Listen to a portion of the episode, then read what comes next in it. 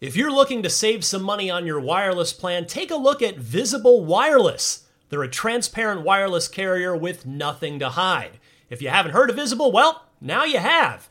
They're the wireless carrier that's making wireless visible. It's in the name. Switch to Visible, where you can get a one line plan with unlimited 5G data powered by Verizon for just 25 bucks a month, taxes and fees included. One line wireless, just 25 bucks a month with taxes and fees included. That's unlimited 5G data powered by Verizon. Switch now at visible.com. You shouldn't judge a book by its cover, but you can judge a company by its name, like Visible, the wireless company making wireless visible.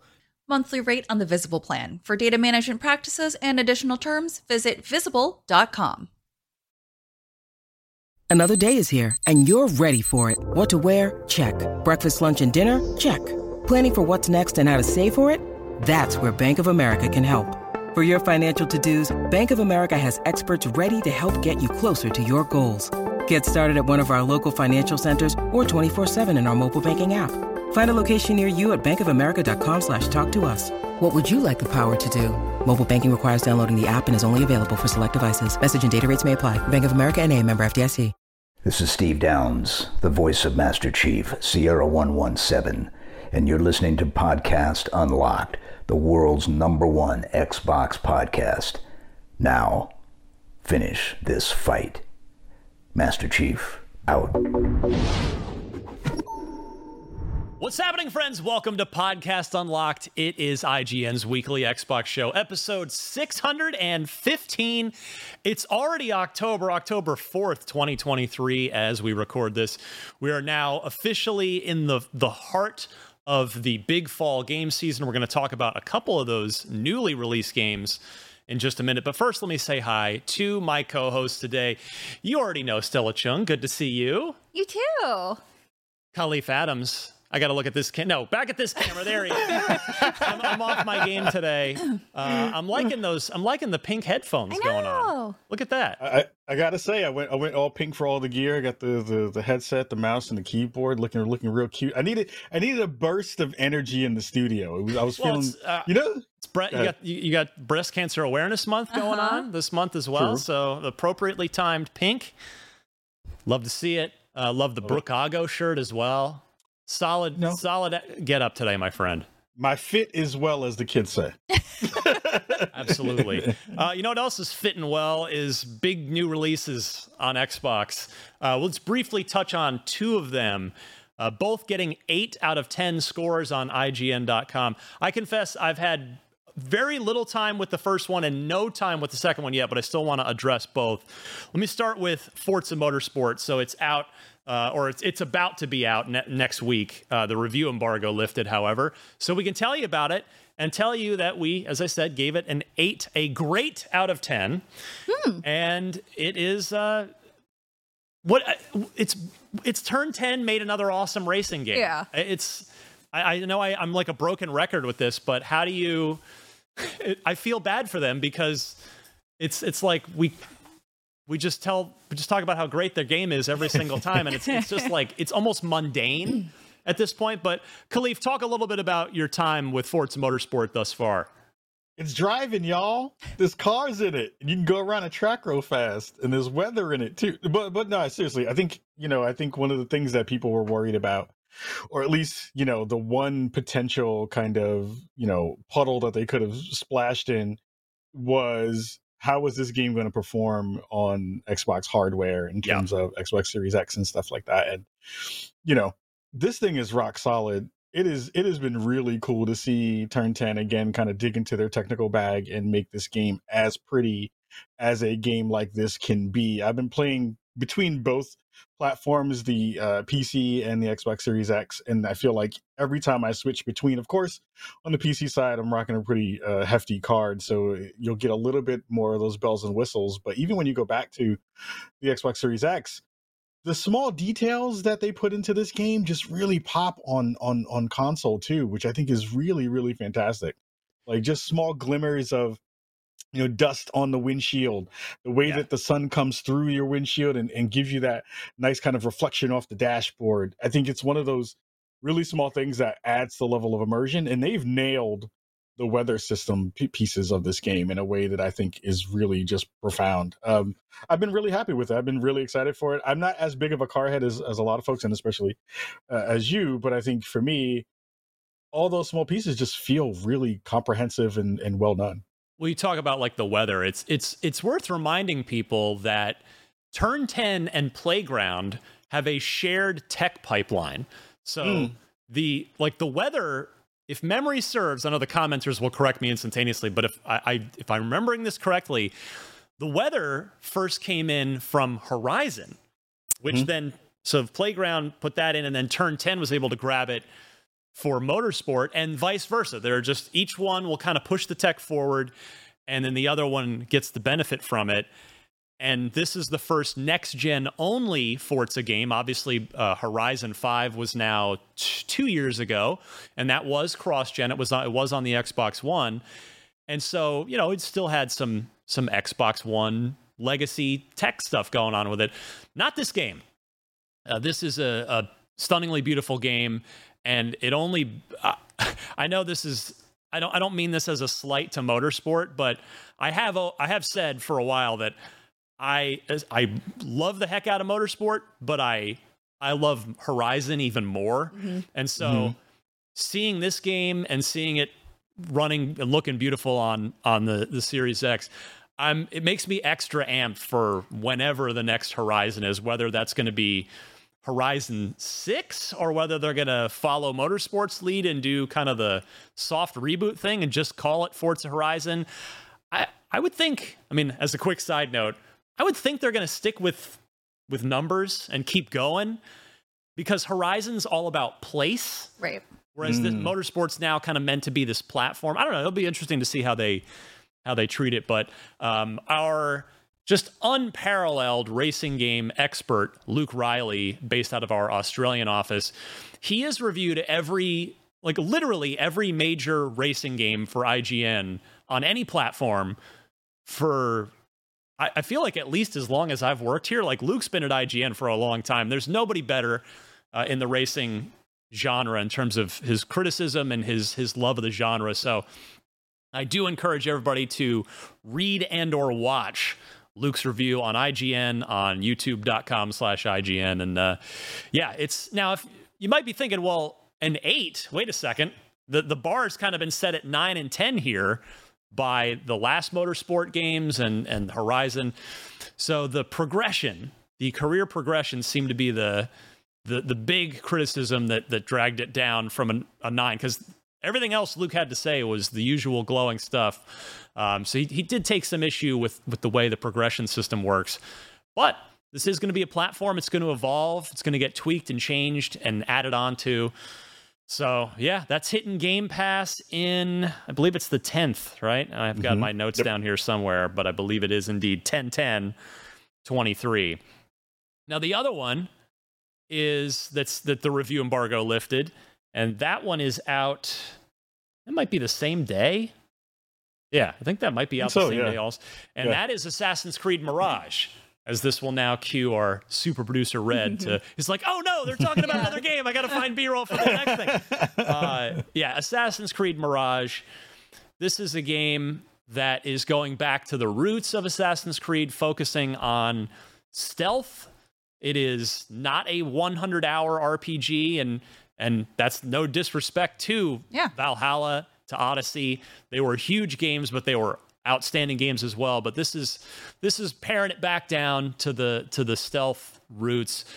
I, for one, am, am actually really pumped about this game. Uh, I, I, do want to play it. I've I say that every year about Assassin's Creed, and then I just inevitably end up never playing it because there's always something else that's that I want to play more. I think I've even said this very recently. So I'll say it again. I do intend to play this one, but specifically because I am drawn to the fact that they've they've focused on the stealth again. And Kahlief, again, I know you've you've played a little bit of this. Give me your your quick impressions. It it feels like a really good return to form for the Assassin's Creed franchise. It feels like one of those games where they've really taken a lot of the criticisms of these games are a little bit too long for for what they're trying to do and kind of, you know, shortens that up into a more concise and and and more kind of, you know, um smarter journey through a story like this. Um, it has so many of the familiar trapping, trappings of the series of you know get this get this person who now becomes an assassin and becomes a part of the order and and and walk you through their their their particular story. I like this one a lot more because this character gets thrown into it a little bit faster Yeah. in terms of all the way that all all the ways that you kind of remembered these games going where you go through a really long backstory and then you kind of see the progression. This they throw you into it pretty early which has been great.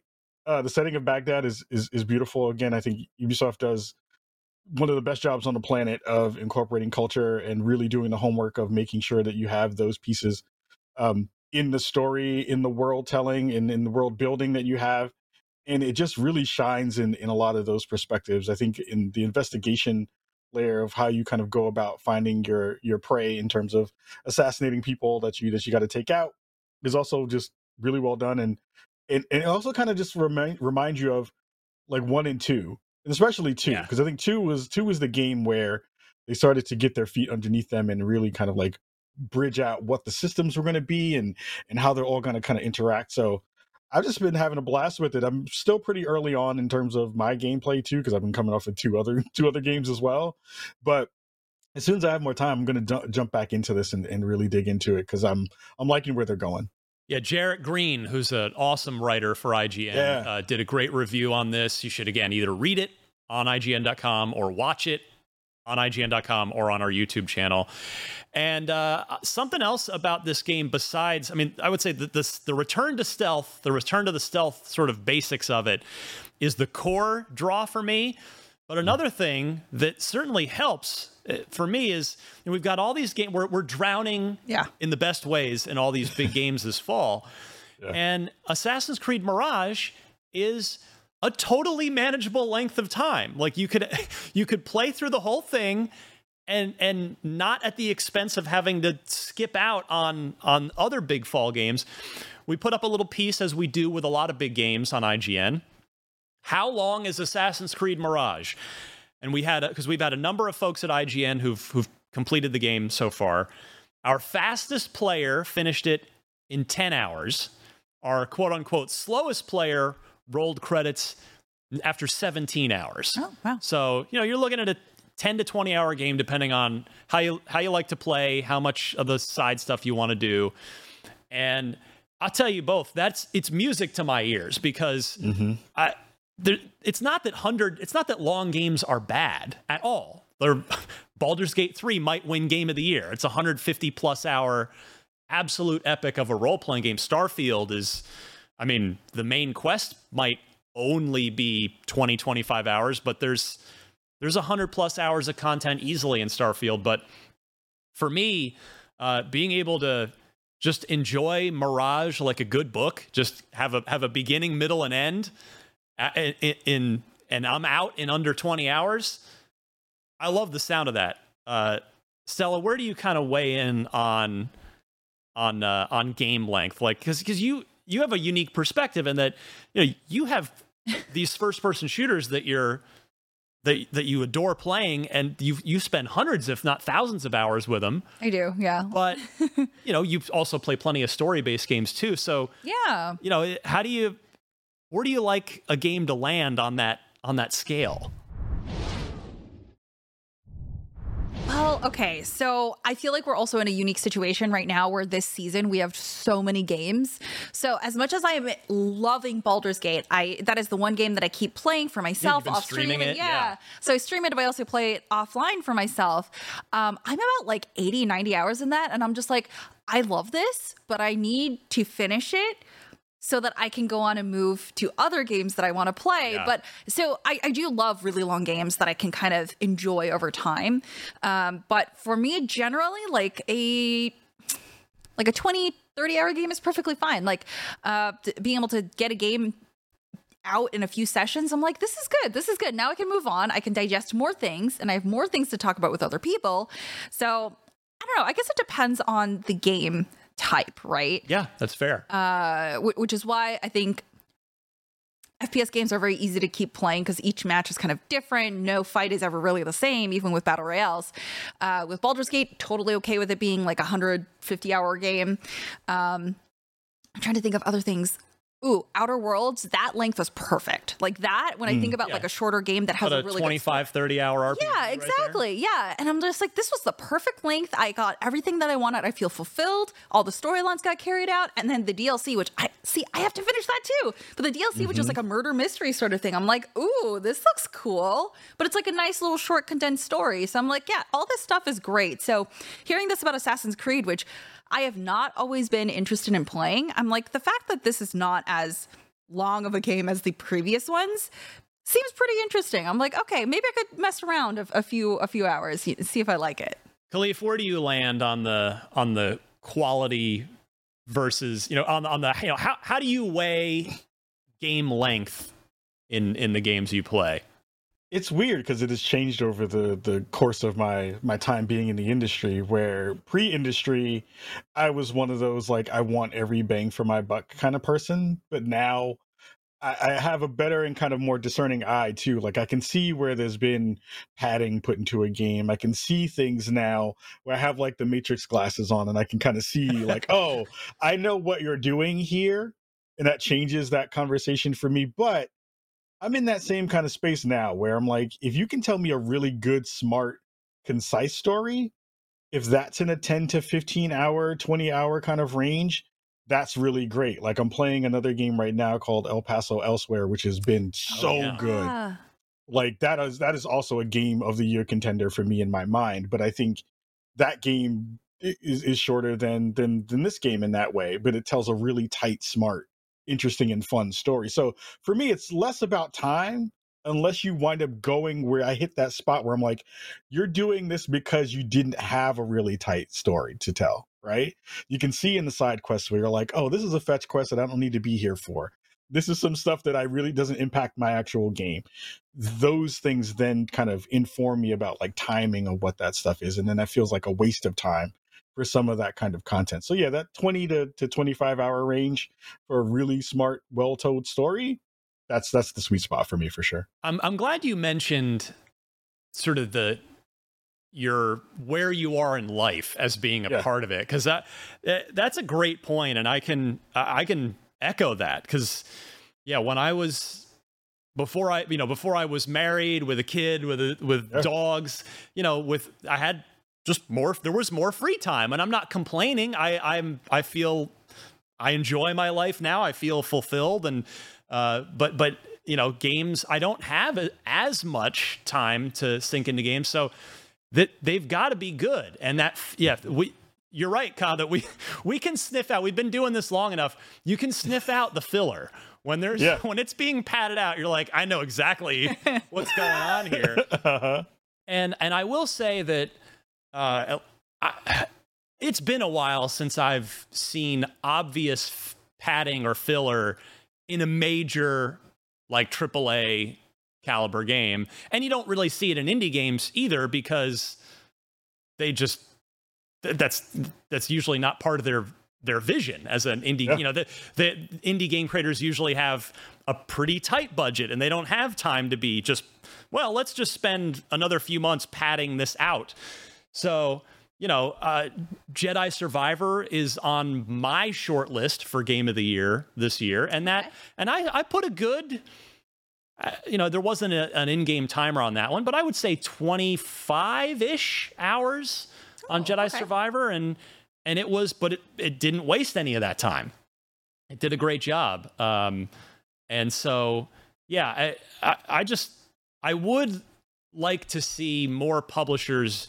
do what ubisoft is doing here in in these aaa games and not be afraid to to just cut just lean them out a little bit. Like you know not we're not taking just trim there there doesn't have to be any fat. We don't have to fill this thing out but just give me whatever's going to be there make it good. It doesn't have to be this endless and and ubisoft we've been really critical of them over the years for exactly that reason of like you know the ubisoft game where it's just an open world checklist that's full of filler. I mean i i don't i'm trying to remember the last ubisoft game that i rolled credits on.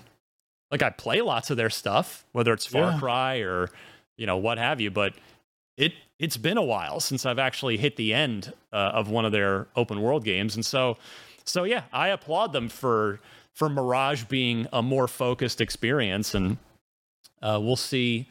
Well, be, be, that's an interesting subplot to keep an eye on here in the industry over the over the coming years, especially because games are getting more expensive to make. They require more time, more money, more people.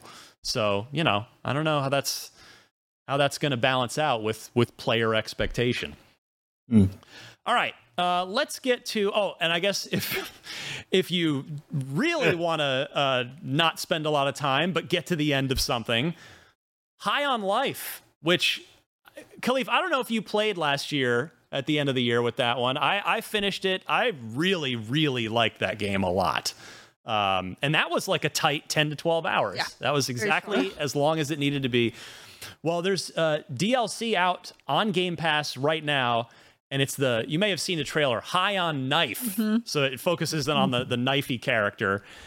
And our reviewer, it's only two hours long, but it's on Game Pass. Yeah. So just like the the core game is, apparently it does just kind of abruptly stop rather than properly conclude after those two hours, which is a shame. but if you just want something you can digest in one sitting and you enjoyed High on Life, jump into this. I I will again put this on my list. Yeah. But even uh, even at two hours, I'm like, I gotta just find what am I gonna not play for two hours so that I can play this. So I'm glad it's on Game Pass. Yes. and it's just there Yes. to download into uh, download onto my Xbox when I'm ready.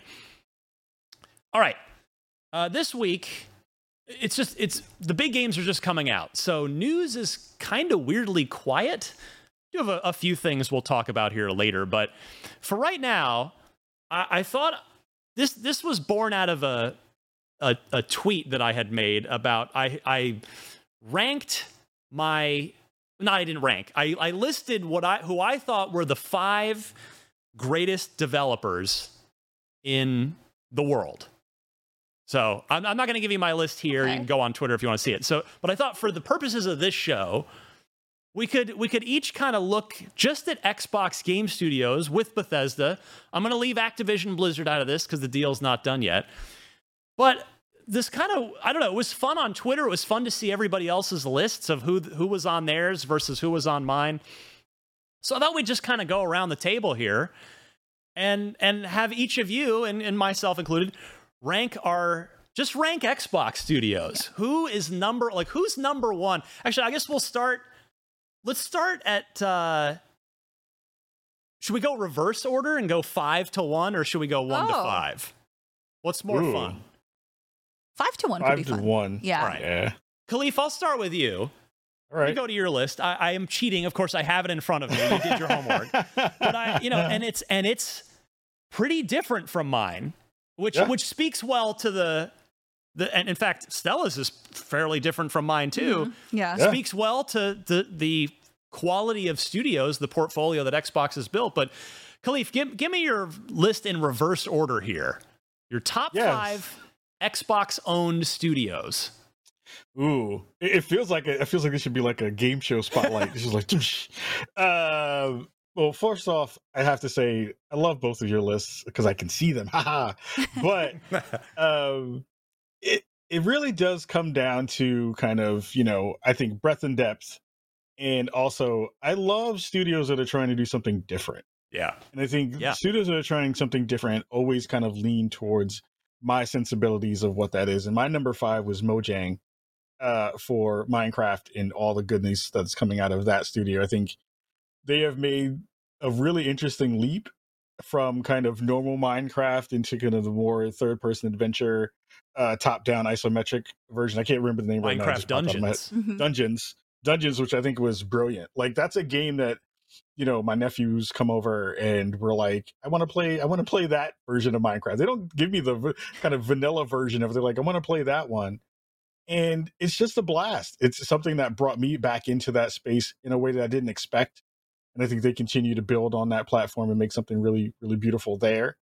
Um my number four uh, See, you wanted to add something to that? pause yeah. you real quick, just because, like, that's uh, it's on Stella's list. It, I will admit, and this again, it's no disrespect to them. yeah. I did not, they did not even occur to me as the top five, and it's really I mean, even though my daughter adores Minecraft, she plays it constantly, but it, it's just like you're absolutely both of you are absolutely right for having them on the list because not just the way they've expanded the IP, like with Dungeons, but just with the the care and love that's gone into continual updates to Yeah. that game to make it relevant, to make it continually interesting to players of all ages. And like Minecraft, how how long has Microsoft owned it at this point? Does anybody know? I'll look it up while we're while you're giving Yeah. your next one, maybe. But like they've had it for a while. Yeah. And you know, a- like a lot of mega billion dollar, trillion dollar companies that that buy a thing like that, it could have easily fizzled out by now, even with best intentions.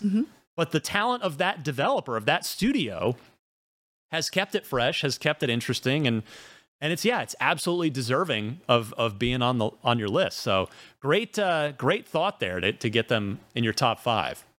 Yeah, the IP is strong. Like again, that thing has been generational now Yeah. in the way that we think about Minecraft, right? It's not just, you know, the kids who are playing it right now. It's like there is a actual generation of, you know, almost adults or, you know, young adults now who have grown up with that game. So, you know, massive love to to the folks on that side. Uh, it's been next year will be 10 years since Microsoft bought it. They bought it in 2014. Great investment. So Wow. yeah, you're really out- great investment. they- I'm sure they've made their 2.5 Oh, yeah. back on that. Uh, yeah. Well, okay. To be fair, November 2014. So we still, it's. I guess we're coming up on the nine year anniversary here next month. But that's still, that is a long time No, that's a long time. for yeah. them to have taken this what was a cultural phenomenon and not only not run it into the ground, but actually, as you said, Cop built on it Mm-hmm. and Yeah. and made it better and and kept it moving from one generation to the next. So Mhm. good call. Mhm. What's your number four? Number four is Turn 10. Uh, again, I think they have really done the the job of bringing car culture and video game culture together in a really smart way. I mean, as a as a child who grew up on Sega's Turbo, uh, and now getting a chance to see, you know, cars that look like cars from from every angle inside the car, outside the car, and and then all the technical advancements and, and achievements that they've been able to pull into this and kind of make that a part of the new zeitgeist for the the car head and, and the car enthusiast like that's a huge deal that i don't think a lot of people really give them enough credit for. I think you know i remember being really really um uh kind of astounded and excited seeing them do the behind the scenes work of like how do you capture you know as an audio nerd as a podcaster you're like i love to hear how you've captured noises from cars in the field and all of that stuff. Like those are eh, really weirdly nerdy things that for me as an audiophile i'm just like that's a really interesting thing that you've done and pulled in. So turn 10 they've just continued to to to kind of grow that franchise and and, and evolve it into something that you know we're talking about today how many years later at this point so And they've never turn 10 missed. is pretty good They've never They haven't. missed, ever. Which is- haven't. Yeah, it's astounding to think about that they've been. I mean, f- the original Forza Motorsport, I believe, was 05. I'm going to double check that, which Hmm. means they've been going 18 years at this point. wild to think about, right? Like again, we talk about, especially you know, in a current landscape where longevity isn't a thing in the studio space. Uh, Yeah. To see these teams kind of still be together and have that core still be pretty much, uh, you know, uh, working together, like that's that's a, an achievement that that also kind of gets thrown under the rug a lot and doesn't really get talked about. So turn ten is my number four for sure. And, and they, it was indeed 2005. My memory was fortunately still functioning on that one. So, yeah, they've been at it a long, long time. Uh-huh. Number three, Kahlief. Number three is Double Fine. I think Double Fine, having then being brought over and Tim Schafer kind of joining the fold over on the Xbox side, was a huge deal for me personally, as a person who just loved Psychonauts and all the games that they make. Uh, Psychonauts 2 was, you know, one of my game of the year contenders that year. Uh, and and getting a chance to see again, like the way that they have come to this kind of of of, of genre again and kind of re invigorated it and and did things that are really smart technically gameplay wise uh the art in this game you it's- know yeah. uh, it's like some of the some of the best stuff that we've ever seen from this platform was in this game and for them to again dig into really uh, smart conversations around mental health and doing that work within that game was also another layer that I thought just like was so brilliant and smart and continued to kind of grow what the potential of that IP could be. And again, I think once they make their next game and whatever that next game will be, it's instantly a thing that will raise my raise my my, my ears and say, well, what's the new thing that that that the Double Fine is going to be working on? Because I know it's going to be good, right? Yeah. Like I think there are studios and publishers now that, in my own mind, when I hear that they're working on a project, I'm automatically like, whatever that is, I'm in. And yeah. Double Fine has been one of those studios now for a while for me. So yeah, Double Fine hits my my number three. Uh, and, on, and you talk about like what a mutually beneficial situation that was because you know the the story of Double Fine has been very well told because they filmed it all. Mm-hmm. You know, they've yeah. been doing the two player productions documentaries for a while, which I I find fascinating. Uh, I, have said before, uh, watching those documentaries makes me never want to go into video game development because it shows how absolutely difficult it is and how much it just adds to my respect for the the people who do have the the intellectual and often physical fortitude to to go and, and spend five years making a game just blood sweat and tears um and and you know they were bootstrapping it for many yeah. years uh many years i mean psychonauts 2 as, as you both well know st- started off as a crowd-funded project mm-hmm. and, and you know when microsoft came in they were able to give Double Fine an extra, I believe it was year or so, is, is what they ended up able to provide, and and whatever other sort of resources that Microsoft was able to t- uh, let them tap into, whether it's testing group, focus, whatever it is. And you're right, Kyle. We got a, you know, that was Psychonauts 2 was nominated for Game of the Year on the Game Awards, which is you know collective mm-hmm. industry award that IGN and many other outlets vote on, and and uh, boy, yeah, couldn't agree more. Like they, they, Microsoft has made them better by allowing them to just focus on creativity and not having to go, you know, scrape by for the next paying project to keep the studio open. And obviously, Double Fine sure as hell has made Microsoft better with their creativity and and with what they bring to the table. So, yeah, good call. Can't wait to see what they do next as well. And last one last quick thought about that is they've also just helped them kind of also infuse all of that good energy uh, into the indie space with Day of the Devs, which they continue to kind of you know prop up and be a part of a huge pillar of, of that studio, which I think has also been really really helpful from the Xbox side of things and from the double side uh, th- uh, side of things on that on that conversation for sure. Well said. All right, your top two. I'm eager to hear about them here. Top two. Uh, one studio I think doesn't get enough love, and I think they always kind of get you know chaffed on on a lot of the conversations is Ninja Theory. I think Ninja Theory doesn't get the due that it deserves in a lot of different ways, and I think what they have done for me personally is as a person who wants to see the technology continue to get better and more um, interesting and see it be used in so many different ways. I remember sitting in at GDC in in in the crowd at the kind of um, uh, epic state of kind of tech where they're. I can't, can't yeah. remember the name of it and every year that they're Unreal? in it. State of Unreal, it? thank you. Yeah. The State of Unreal. And I go to that because of the stuff that I've seen come out of Ninja Theory. You know, them pulling in this motion capture facial technology tech that they've been using with Epic and Unreal for for a couple of years now, almost maybe 5 or 6 years now. I think that stuff is revolutionizing games in ways we hadn't seen before. Like being able to capture for a game that has this kind of emotion and pulls together all of these ideas around these really complicated and, and really um, interesting um, theories and, and, conversations that we need to be having in the gaming industry and just in general, they are doing something that's that a lot of teams aren't. And I, th- I feel like they've been continuing to build out really smart things in, in the ways they're thinking about games. Um, Bleeding Edge, I think, also was a part of was that Ninja Theory or was that somebody else? It was a short-lived thing, but yes, I remember playing that at uh, E3 one year. That game was a banger. I don't care what anybody says. was that says. The multiplayer game? Yeah, the, I yeah. do remember that. Three v three, if I remember correctly. Yeah, yeah, I do remember that. that. That, game was dope, and it, it, I'm sad it didn't really get a chance to continue to live.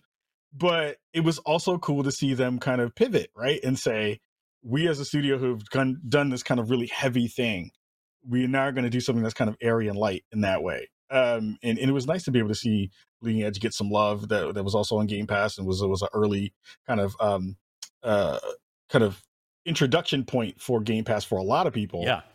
It was really cool to see them continue to kind of just move things forward in the way that they have. So Ninja Theory is my number two.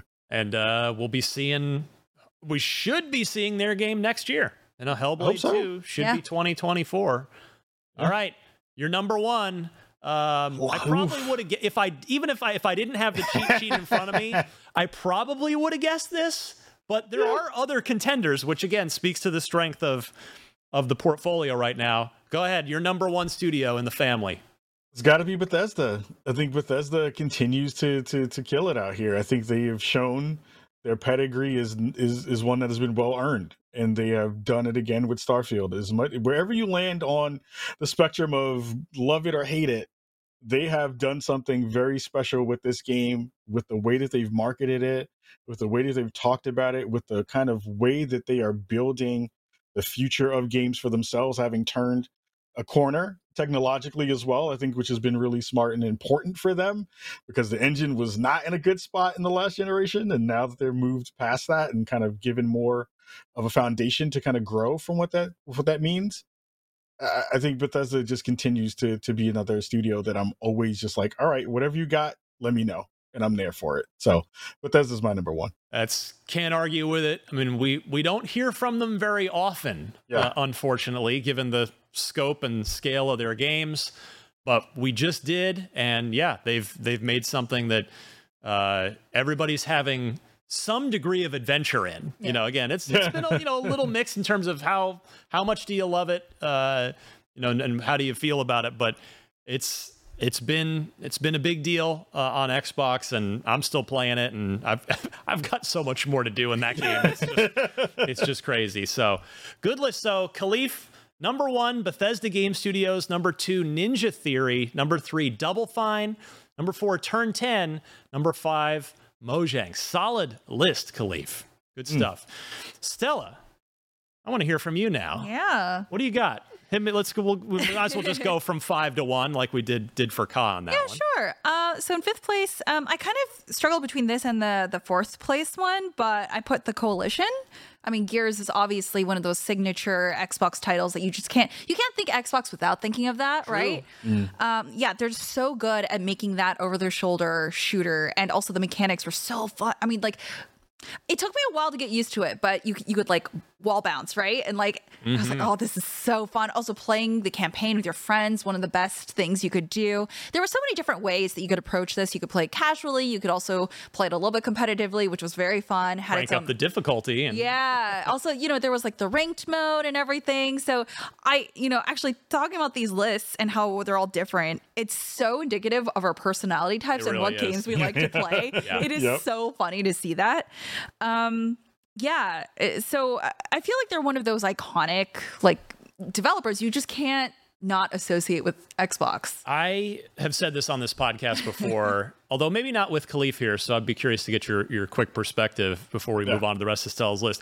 I have long said I feel that the coalition is underrated. That it does not get the the respect that it deserves. I think it's it's suffered unfairly from the same thing that that three four three really uh, suffered from, especially in the in 343's early days, and that is living in in Cliffy B and in epic shadow. I think the coalition has done an absolutely tremendous job with with Gears of War 4, with Gears 5, and uh, got to play that Hive Busters DLC because that's like a two three hour absolutely stellar kind of mini campaign side story in the universe. Um, so yeah, I, I love you including the coalition on this because I'm right with you. I think uh, Kahlief, do you, are you? Uh, do you feel they're they're underrated, properly rated, or overrated?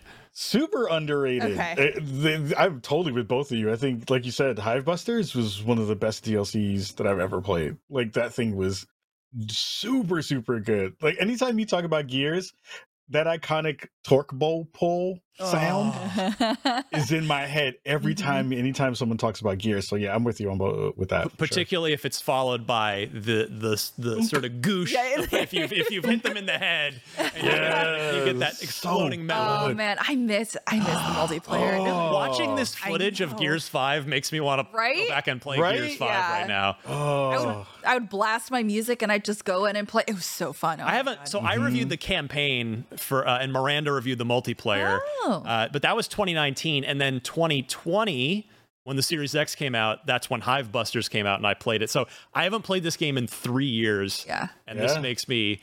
How how much longer are we gonna have to wait for I this? know. in in Unreal Engine Five? It's gonna be Imagine. insane.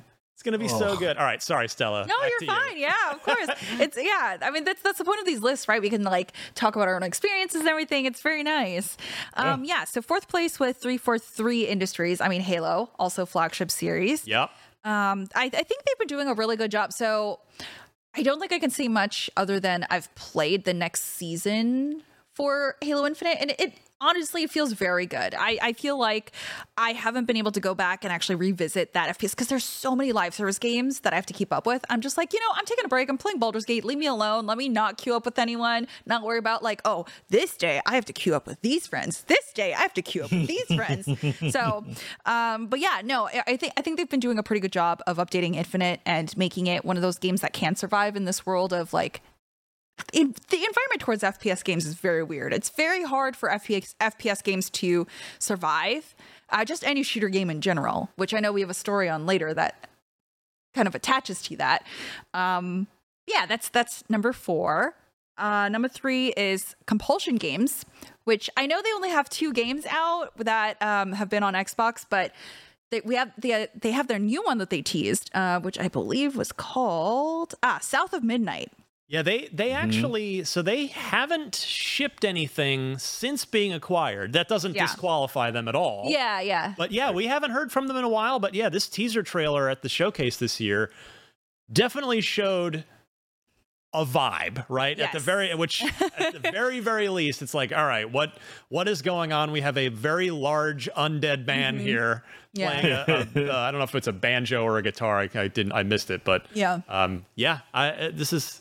Please, please talk a little bit more about this studio because they definitely have done some unique stuff. Yeah, so it's really interesting because the first game, I mean, obviously the first game that they had that I, I think God, was it 360 or something? When I had the Xbox One, I remember I was going through like the games that I could get with gold, and I believe Contrast was one of them. So I played a bit of Contrast and I realized just how cool they incorporated shadow work into the game. Like that also would tell like past history, stuff like that. And I was like, whoa, this game is really cool. I haven't gone back to finish it, but um, they also, Compulsion Games, I think their biggest game is We Happy Few, Definitely. which also got DLC and it got very high praise from people. And it was one of those games that was very interesting.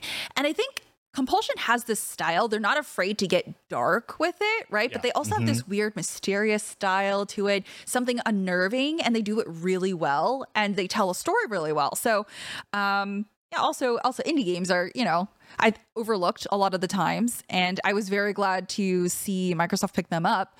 So yeah, that that's that's my uh, number three. Good choice. Yeah. All right, top two now. It's getting interesting. Yeah. Okay, so two is Obsidian. Yes, and it's act- actually I think I thought of Obsidian because they actually tweeted out that they're having a major update for Grounded, which they've done a fantastic job of keeping alive. And it's been so cool. They've been pumping out update after update. It just keeps getting better. And it's one of those games of whenever I do stream it, I find a lot more people being like, "Oh my god, I'm so glad you like this game. Did you get to this yet? Did you get to this?" There's a big audience for it, and it's kind of gotten to. I don't want to say Minecraft levels because that's, you know, obviously has so many years on Grounded, but it's one of those survival building games where people are really loving it. There's like a whole community out there, and they've done a really good job of continuing to support it. And more and more people are finding out that it's a really good game to just play. So it's, it, I think that's when I think of Grounded, I think Xbox. So, and then, you know, Obsidian. So, hmm. yeah. This week's podcast Unlocked is brought to you by NordVPN. Hey, if you're watching a lot of sports like me and you hate blackouts, NordVPN is a great way to go. You can use NordVPN, a virtual private network, to watch live sporting events, TV shows, films that aren't available in your region by switching your virtual location to a country that is showing that event. No more blackouts. It's also good for plenty of other stuff like protecting your private data, your bank details, your passwords, your online identity. You can protect your data while you're traveling and using public Wi Fi. NordVPN protects you wherever you are in the world. NordVPN threat protection also protects you from viruses malware, and phishing sites. NordVPN is also the fastest VPN in the world. No buffering or lagging while you're streaming, and it will stop your ISP bandwidth throttling. NordVPN is the price of a cup of coffee a month. So that is a super affordable, great way to go. To get the best discount off of your NordVPN plan, go to nordvpn.com slash unlocked without the E. That's N-O-R-D-V-P-N dot com slash U-N-L-O-C-K-D. And that'll give you four extra months on the two-year plan. And best of all, there's no risk with Nord's 30-day money-back guarantee. NordVPN.com slash unlocked without the E.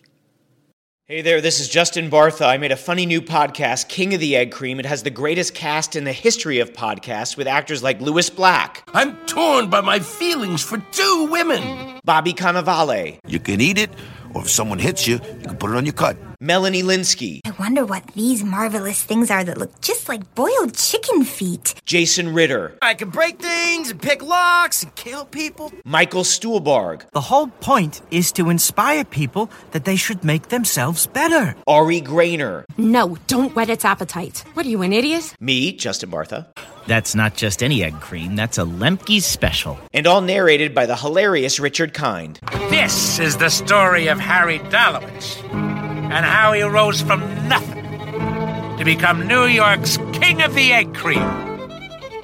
So if you like funny true stories, come listen to King of the Egg Cream, available wherever you get your podcasts. Solid. All right, who's your number one? Oh, yeah, this is the opposite of Cause list, but uh, Mojang Studios. Yeah, just because I feel like they have. I feel like Microsoft, or sorry, not Microsoft. Minecraft has reached and extended past just being a game. I mean, it's used in educational purposes. It's literally used in classrooms to help teach peop kids about engineering, different things you can, you know, even video game making. And it's really cool to see it have such a wide public reach. And I think it's one of the first games that really made people realize that games are not just like a, you know, weird like Call of Duty or whatever, like hardcore thing. It's like, Yeah. oh, gaming can be you know, going out to survive, you know, find, befriending a wolf, uh, making your own home out of dirt and stuff, you know? Like it's it's one of those games that kind of transcends just being a game. And it's very cool to see because I mean you say you hear someone say, Oh yeah, I play Minecraft, and you're just like, Oh my god, yeah. Everyone can relate to that one game. Um, and aside from that, they also had did, they had a did they have a show or was it the Telltale? It was the Telltale series they had as well, but Telltale made it, but uh, bl- Yeah. in partnership with With it, partnership- yes, the- okay, got the it. Min- with uh, Steve, uh, Minecraft Yes, Steve, yeah, yeah, yeah. And, um, Yeah, they did two seasons of it, I believe. Yeah, and I heard it was actually really good. Yeah. So it's so interesting because when you think Minecraft, you're like, oh, survival, you know, make things with blocks. And it's like, no, there's an actual story to it if you want to pursue it. So it really supports all types of gameplay styles that you want. It's very cool. I mean, when I played, I was just like, at first, I was like, oh, I just want to have like a nice little farming sim. And I was like, wait, no, I really like going into the deep, dark parts of the world. It's very cool. And they have only improved it, continued to support it, like you said and it's it just keeps getting better and i don't get it also it supports mods so it's a very big community based game Heck yeah. so you know it's one of those things of like i can't no that's like one of their major things so mojang studios is number one for me Can't argue with it. Yeah. Can't argue with it. All right. Um, yeah, my list has, uh, well, let's see, at least one. Actually, my list has two that neither one of you mentioned. Uh-huh. It's- so, i love Yeah. these lists they're, just, they're, Yeah. there's so Yeah. much our personality it's great yeah. Uh, so Yep. number five, I wrestled big time with this one, uh, with with trying to. All right, who's who cracks that top five? Like I, my one, two, three, four, I felt pretty good about, but five was like, all right, man, who makes the, who just makes the list? Obsidian? Is it the Coalition? Is it Turn 10? Because I love the work of, of all three of those studios. Obsidian certainly has been prolific. Yeah. You know, Outer Worlds and Grounded recently with uh, with Avowed coming up. Coalition, uh, you know, I, I love Gears. I did, just did a whole spiel on on how I think those guys are super underrated and how how Gears four and five are awesome. But turn ten, turn ten, just like we were saying before, has never missed. So, I, I for a little bit of of uh, just recent performance, coalition. It's been it's been four years since we've heard mm-hmm. from them. So I'm gonna I'm gonna just drop them off my top five, and so it's down to Obsidian or Turn Ten.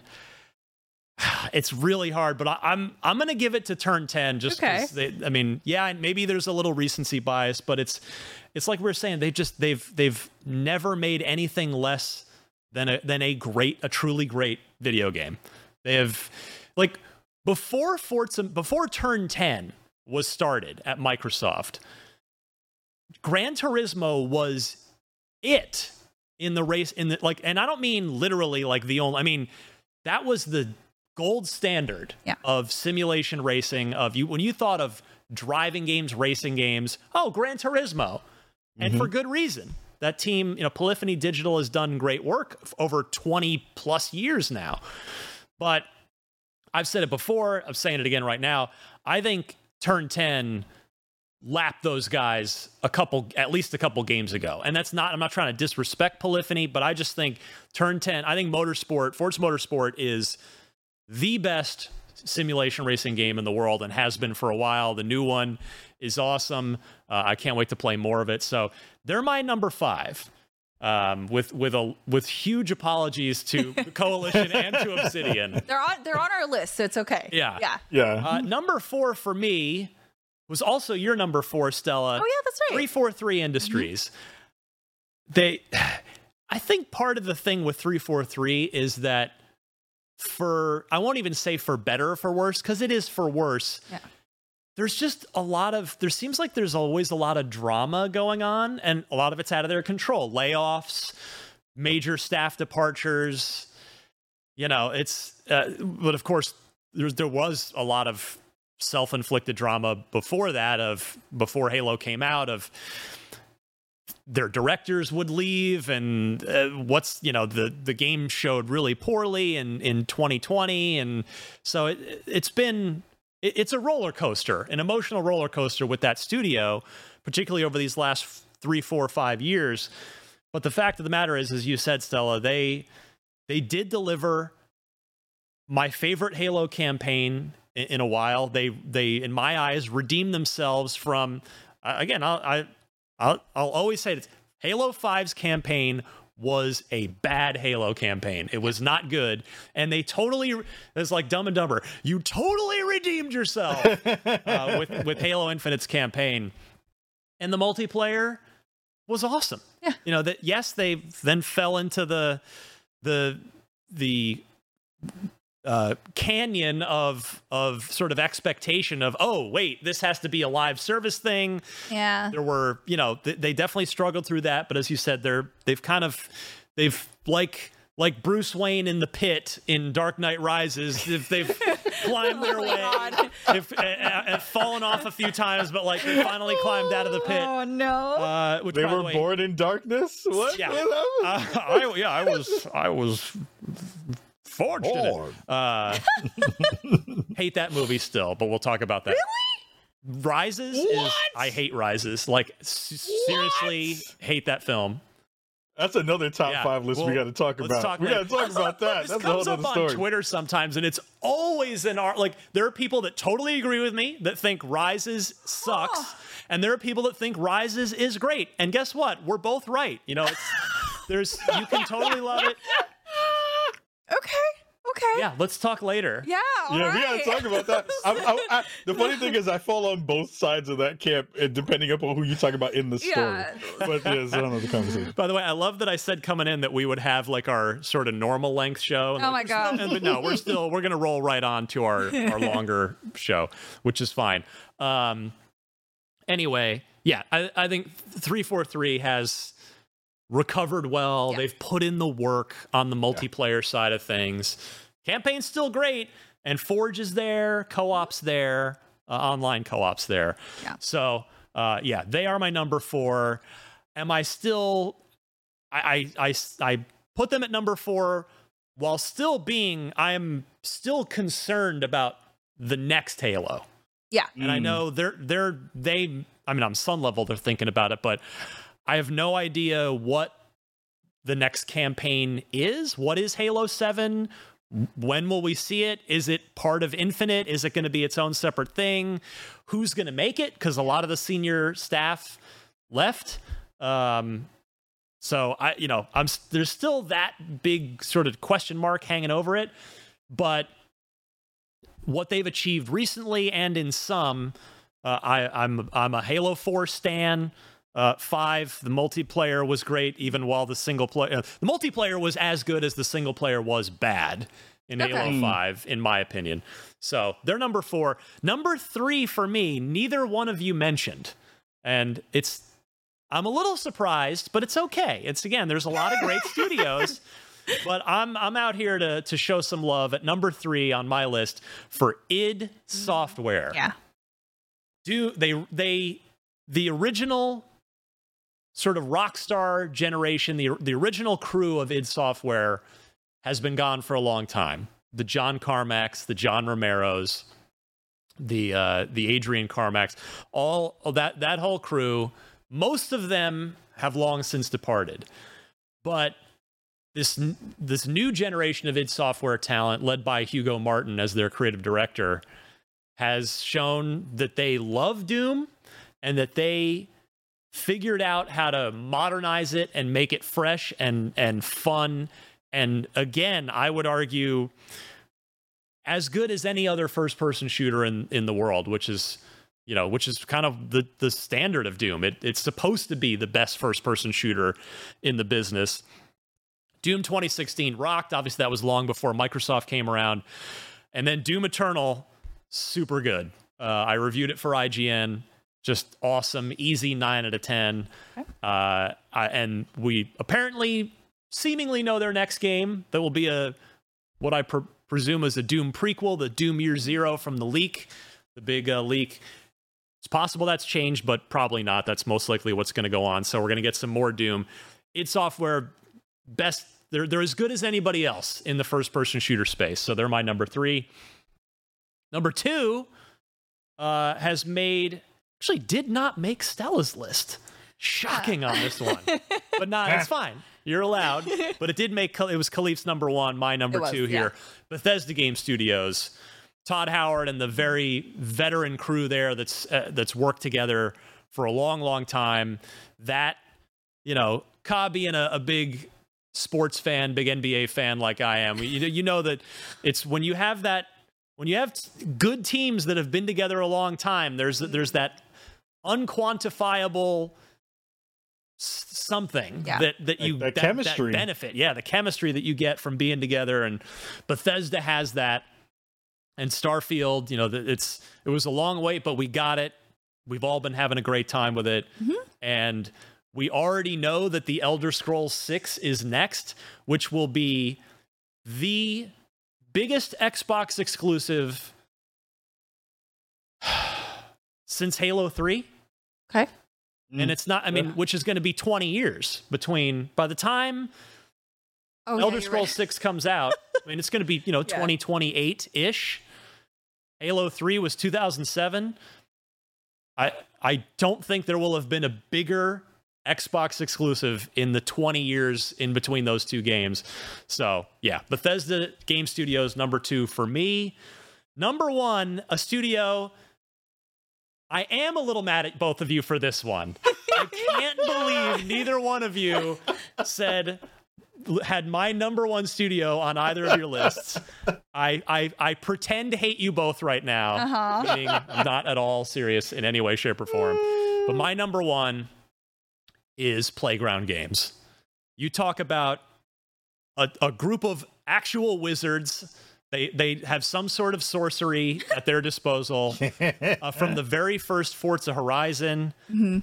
to I mean, e- the the insane thing is every Forza Horizon. Obviously, we're at five of them now. Five being IGN's 2021 Game of the Year, well deserved. Every single, all five of them have been better than the last. The 1st one is great. The second one in the south of France was insane. It was so good.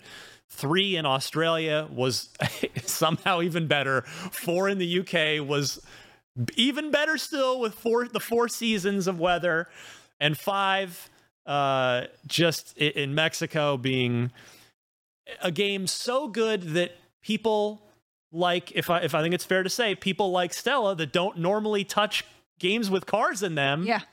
Enjoyed the hell out of Forza Horizon. That's how good Forza Horizon 5 is. That's how talented Playground is. We've had two tiny sneak peeks at their uh, their new second team that's being spun up developing the Fable reboot, which might be the highest let's call it the highest ceiling game in the in the entire hmm. Xbox portfolio right now.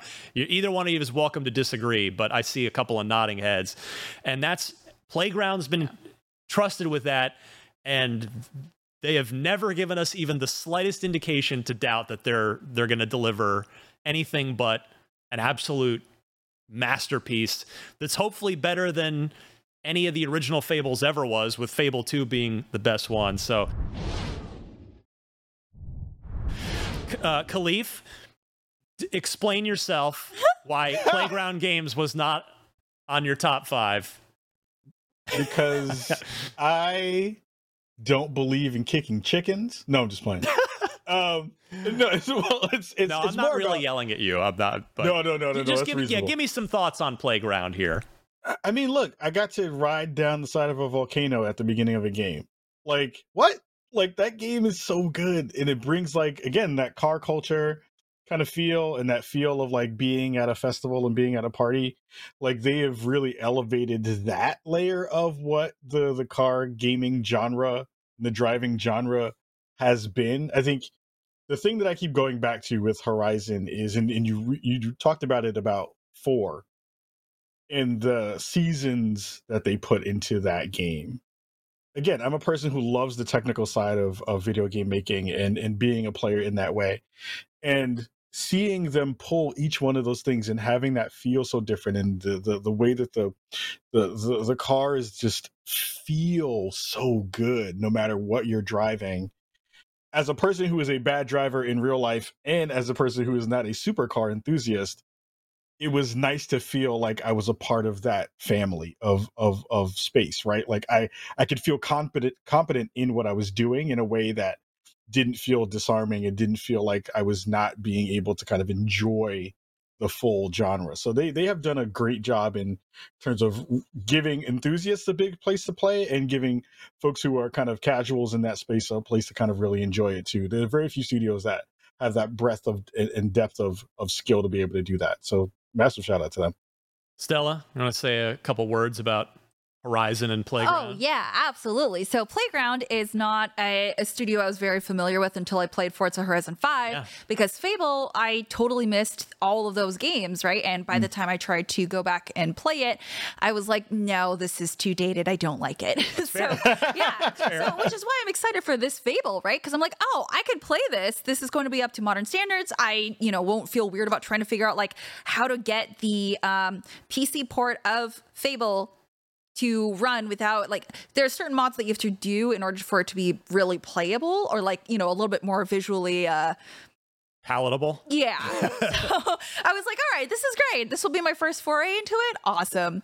So for me that's why play uh playground was not on it. Also bethesda gameworks i mean it's only been 2020 since they got acquired so for me, I was like, it feels a little early, which I mean, I guess you could say for maybe Obsidian too, but I for me, I was like, it's a little early. my fair. my association with uh, Bethesda that I really loved recently was Deathloop, and I loved that. Well, that's the publishing Yeah, Oh, the publishing we're, we're side, talking, yeah. Bethesda Game Studios, which Right. is Todd Howard's team specifically. Yeah, and I okay, yeah. So for me, Skyrim did not really hit with me. I tried a couple Mm. of hours. I really tried. Loved stealing in that game. Let me tell you, being a yeah, stealing in any game, even in Baldur's Gate, is just is so. I I could not tell you what. What is the problem? I mean, I literally went in Starfield to one of those planets where you can sell contraband and not get in trouble because I wanted to keep a plushie that I stole. So you're talking to someone who really likes stealing in video games, okay?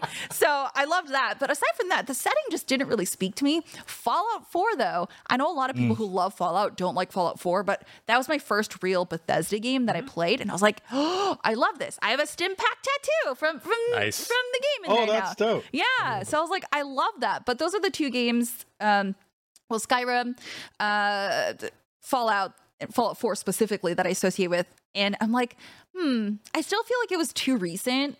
And Starfield, I haven't played enough of. It's fair. But yeah, for me, I'm just like, well, give it a few years. I feel like it'll it'll it'll be on my list. Yeah. Yeah. Yeah. Uh, Playground, I'll just say, like, Forza Horizon 5, and if they hadn't already printed the box two years ago, I would say put this on the box, but it is a perfect 72 degree summer day in video game form. That's what Mm. Forza Horizon 5 is. And I think I've said that about every one of them since Yeah. 2, like that exact thing, because they just keep. They keep doing it. So can't wait for Horizon 6. Can't wait for Fable. They're my number one. Love it. Give us yours in the comments if you're watching us on YouTube or on IGN.com. I bet the comment section will be really interesting to just see everybody else's Xbox, you know, Bethesda top five, you know, overall Xbox umbrella top five game studios. All right. Uh let's what how much time do we have here? All right, we got like 15 minutes. We can do this next story for sure.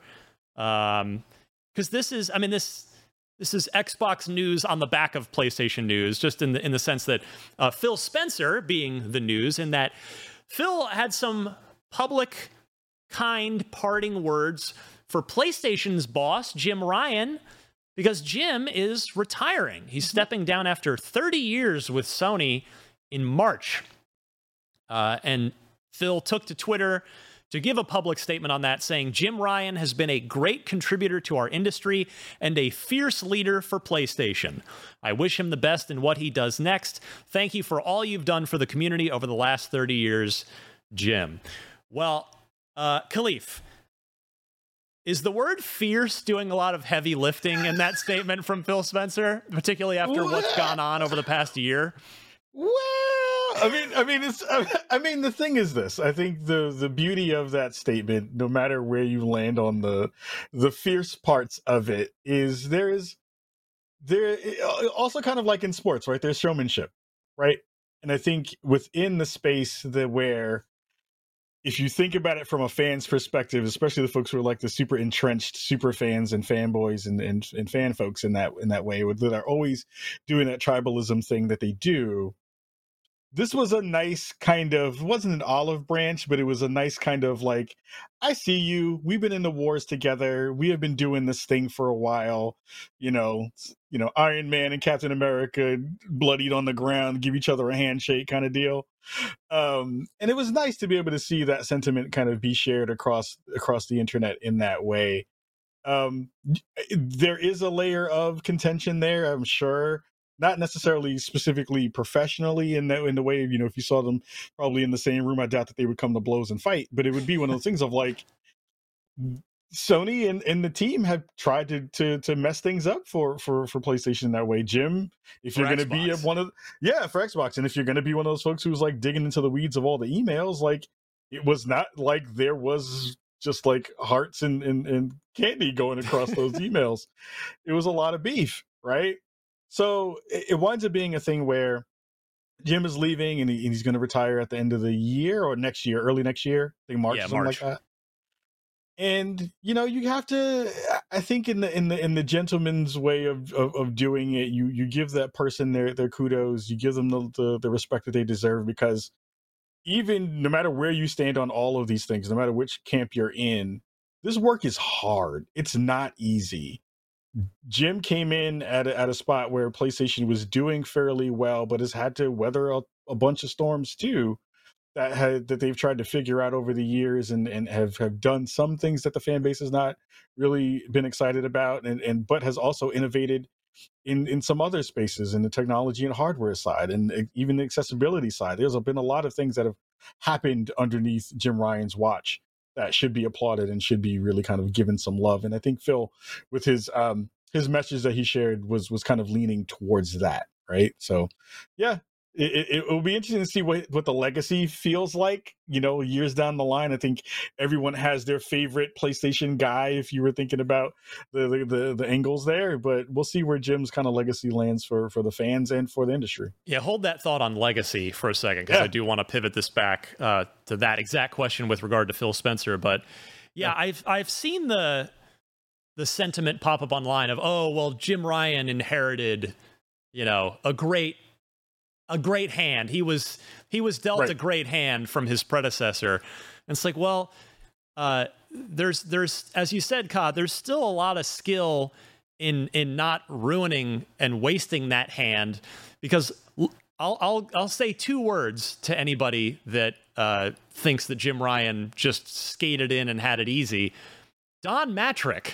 Right. Don Mattrick was handed an awesome situation by Peter Moore and did irreparable years long damage yes. to the Xbox brand.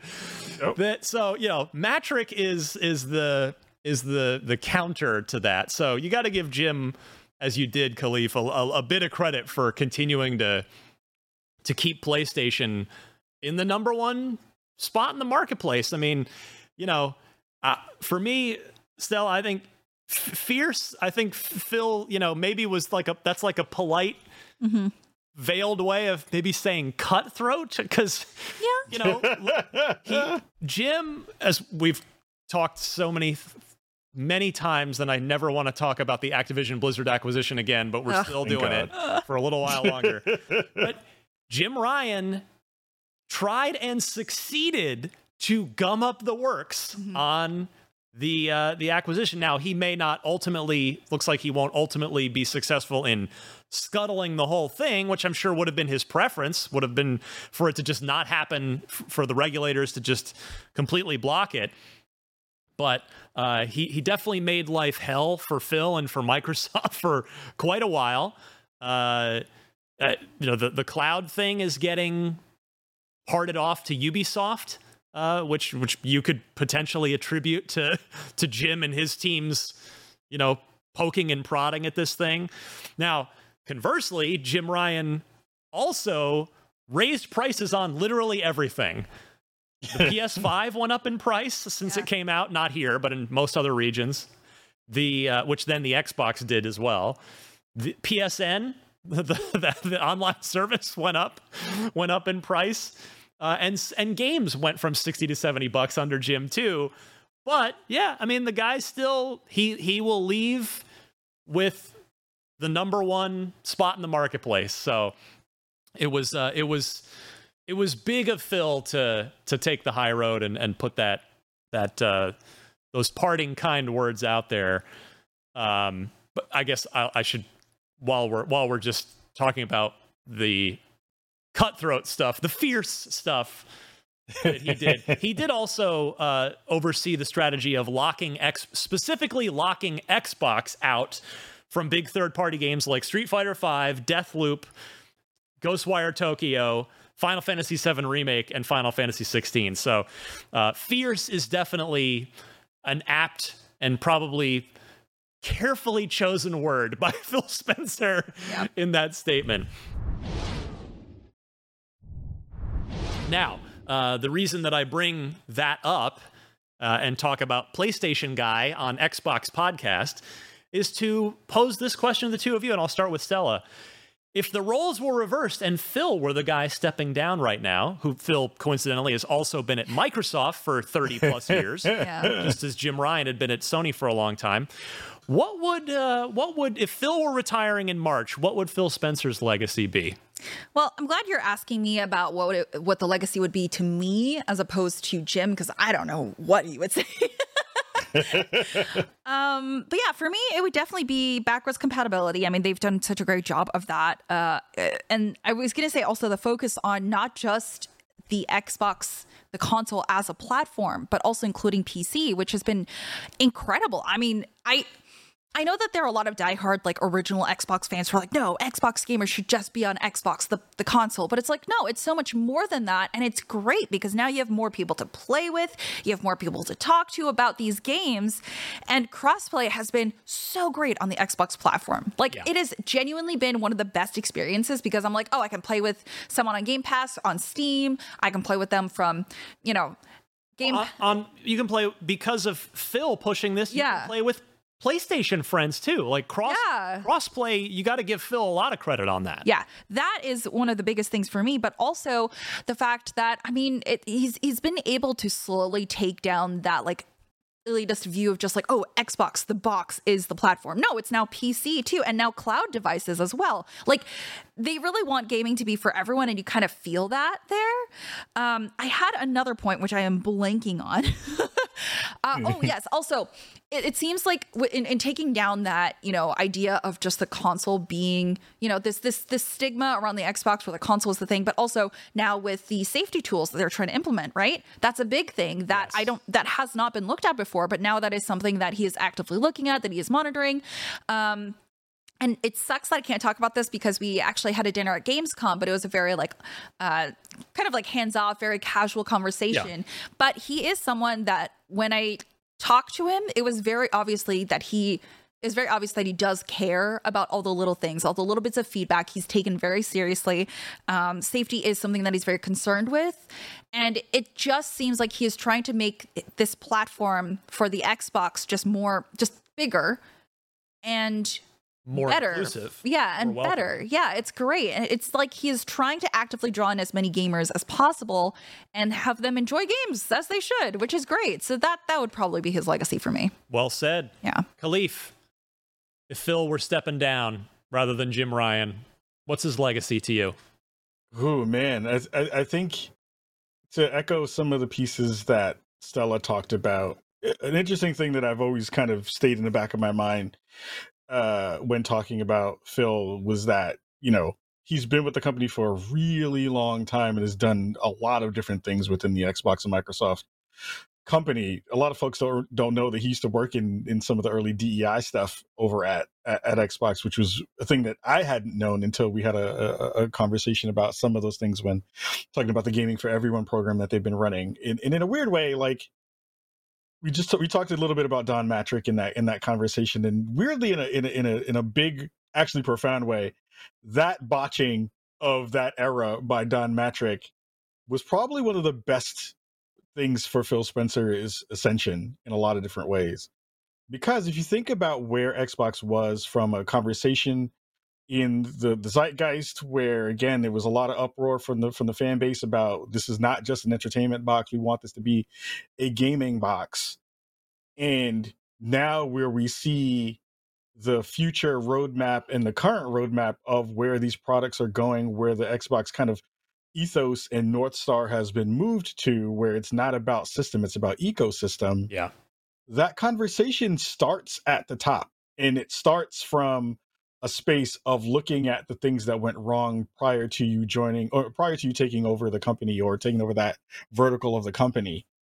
And I think Phil and the folks that he's pulled around him for for the years that he's been doing this work, Aaron Greenberg, Sarah Bond, you know, Matt Booty, all those folks are also in line here in a way that we haven't seen a lot of companies do this. I got I got into some trouble on Twitter the other the other day when talking about Jim Ryan's leaving, and one of the things I shared was one of the things I hope for Sony at this point is that they get someone who is more uh, forward facing and more public facing now. And I got a lot of pushback from a lot of Sony fans who are like, we don't want somebody who's going to do what Phil is doing and, and be out front and have these conversations and do this hee hee ha ha stuff for the fans because it doesn't do anything. We just want really good games. And I think if you think about the Ken Kutaragi situation, which was basically what Don Mattrick did, which was the whole like, you'll we want you to to work two jobs to, to, to afford a PS3. There's synergy there, right? And I think the reason why you saw so many folks who were excited about the Adam Boyes uh, Shuhei uh, Yoshida moment uh, within the PS5 space, and then Shawn Layden, who had a really uh, interesting run publicly and was kind of the face of the the the, the console and, and the platform there. You see a lot of the things that were being done in that space pulled in by Phil and his team and really kind of connecting with fans in an intimate, smart, um, more public facing way. Um, I think all of those pieces really do lend to his legacy now being someone who is paying attention not only to the future, but the present of where players are, yeah. what their needs are, and why those things matter to an overall conversation about a system and the ecosystem that they're trying to build. So I think that'll be where his legacy is. It's more of a person who is being a person in a space that's around tech, as opposed to just a person you see in in in the castle looking down on on the fans in that way. Yeah, well said. Well said. For me, again, if he were leaving in March, which he's not, at least right. not as far as we know. That'd be weird if they just both yeah noped out at the same time. But no, Phil, Phil, as far as we know, is is sticking around. But um, uh, it's a lot of what you both already mentioned. Backwards compatibility is the first thing that came to mind. Probably not coincidentally, because that was his first major initiative when he was named head of Xbox. That was mm. the first big thing that he tasked his team with doing is let's get compatibility, let's focus on that. And uh, and that's continued on up through smart delivery with the Series X and Series S, mm-hmm. uh, in in a space where Sony, in a, in a few instances, there was was charging money to go to jump mm-hmm. generations, mm-hmm. and and Microsoft said no, we're, you know, they, they took a very PC like approach to it and said we want to preserve all of our old stuff, get as many backwards compatible games going, but and then moving forward, we we want that same flexibility of compatibility going forward. So that that's the first thing for me. Uh, Stella, you mentioned crossplay, and and I already had, sort of chimed in on that. I just I don't think that Sony, I don't think Xbox gamers would be able to ever play with their friends on PlayStation if it weren't for the efforts of of Phil and his team uh, from the top, really focusing on that and and you know making kind of putting the pressure on to both first party developers third party developers to make that happen and they kind of they kind of did bully sony into it in in the very if there's if there's a good kind of bullying that was it mm-hmm. um give fortnite some love there too because epic did a really yeah. big part of that so definitely. for sure absolutely uh, and then there are three more well two more things The three but two of them the first two are related uh, I, I think I will certainly think uh, about the Bethesda and act and should it finally be approved as it looks like it will be the Bethesda and Activision Blizzard acquisitions. There's no way I won't think about that in terms of Phil's legacy of of adding that much talent in one fell swoop yeah. to to your studios because that I mean the Bethesda purchase changed the fortunes and the outlook of of Xbox first party. They were they'd already been buying up Playground, Compulsion, Double Fine, you know, doing inXile, Obsidian. They'd been they'd been building it up, but the Bethesda buy, the ZeniMax purchase was just huge for them, and and now we're seeing the, the fruits of that really start to pay off with Starfield, with the next Doom, with Elder Scrolls 6 way down the road and plenty of games in between. And then the Activision stuff, it's kind of tough to even imagine quite what they're going to do with all that. But whether it's kicking off new games that have been sitting collecting dust in the Activision portfolio, like like Hexen when he wore the shirt. Uh, on stage at Showcase, or you know, bringing that stuff to Game Pass and making it more accessible to more gamers. So th- those two acquisitions are definitely a key part of his legacy for me. And then I'm sorry, but for the moment, if he were leaving in March, which he is not, he still has time to fix this. But his legacy as of now still is not enough big exclusive games. That's mm. that that's on the short list of things when I think about Phil Spencer's legacy as head of Xbox to date. And I don't think if he were sitting here, I don't think he would disagree with that. Uh, he he might he would i'm sure want to point to everything that's yeah. started to come out and is on the way but again if we're if we were just as a thought exercise reversing the roles and that it's phil leaving in march instead of jim ryan that's that's part of it too but far more good than bad uh, but you got to take you got to take both the good with the bad but that's that's kind of where I land with it. So uh, hopefully we will not have to really ponder Phil Spencer's legacy for a while.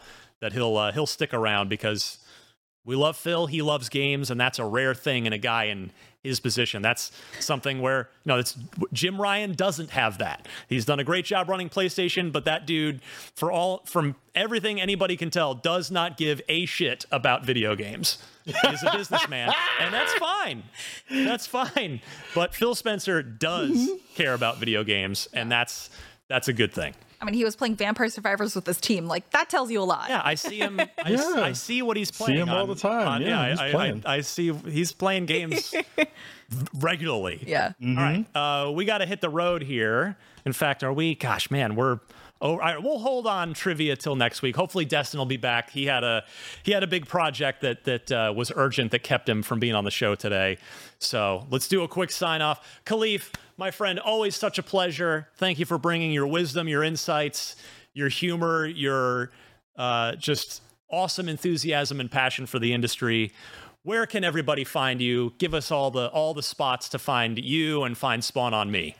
Yeah, you can find us at twitch.tv slash spawn on me for our live shows. We do that at 6 p.m. PST on Wednesday evenings. Uh, and yeah, you can find us on Spotify, all the wonderful places where you can catch your podcasts, Apple, and all those good spots. So check us out. We got some good stuff coming down the pipeline.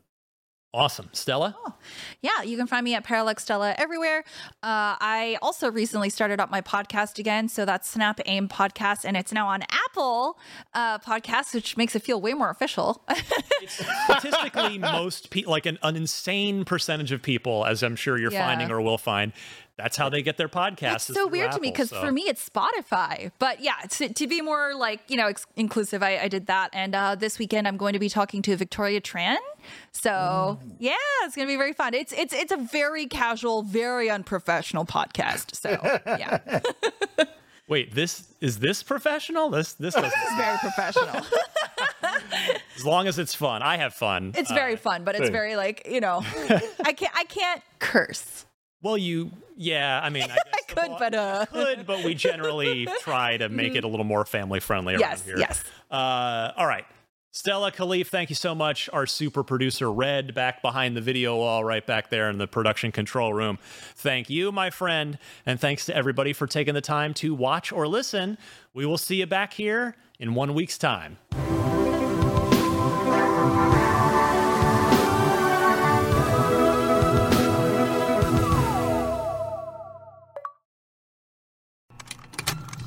Contained herein are the heresies of Radolf Burntwine, erstwhile monk turned traveling medical investigator. Join me as I uncover the blasphemous truth of a plague ridden world that ours is not a loving God, and we are not its favored children. The heresies of Radolf Burntwine, coming January 2nd, wherever podcasts are available.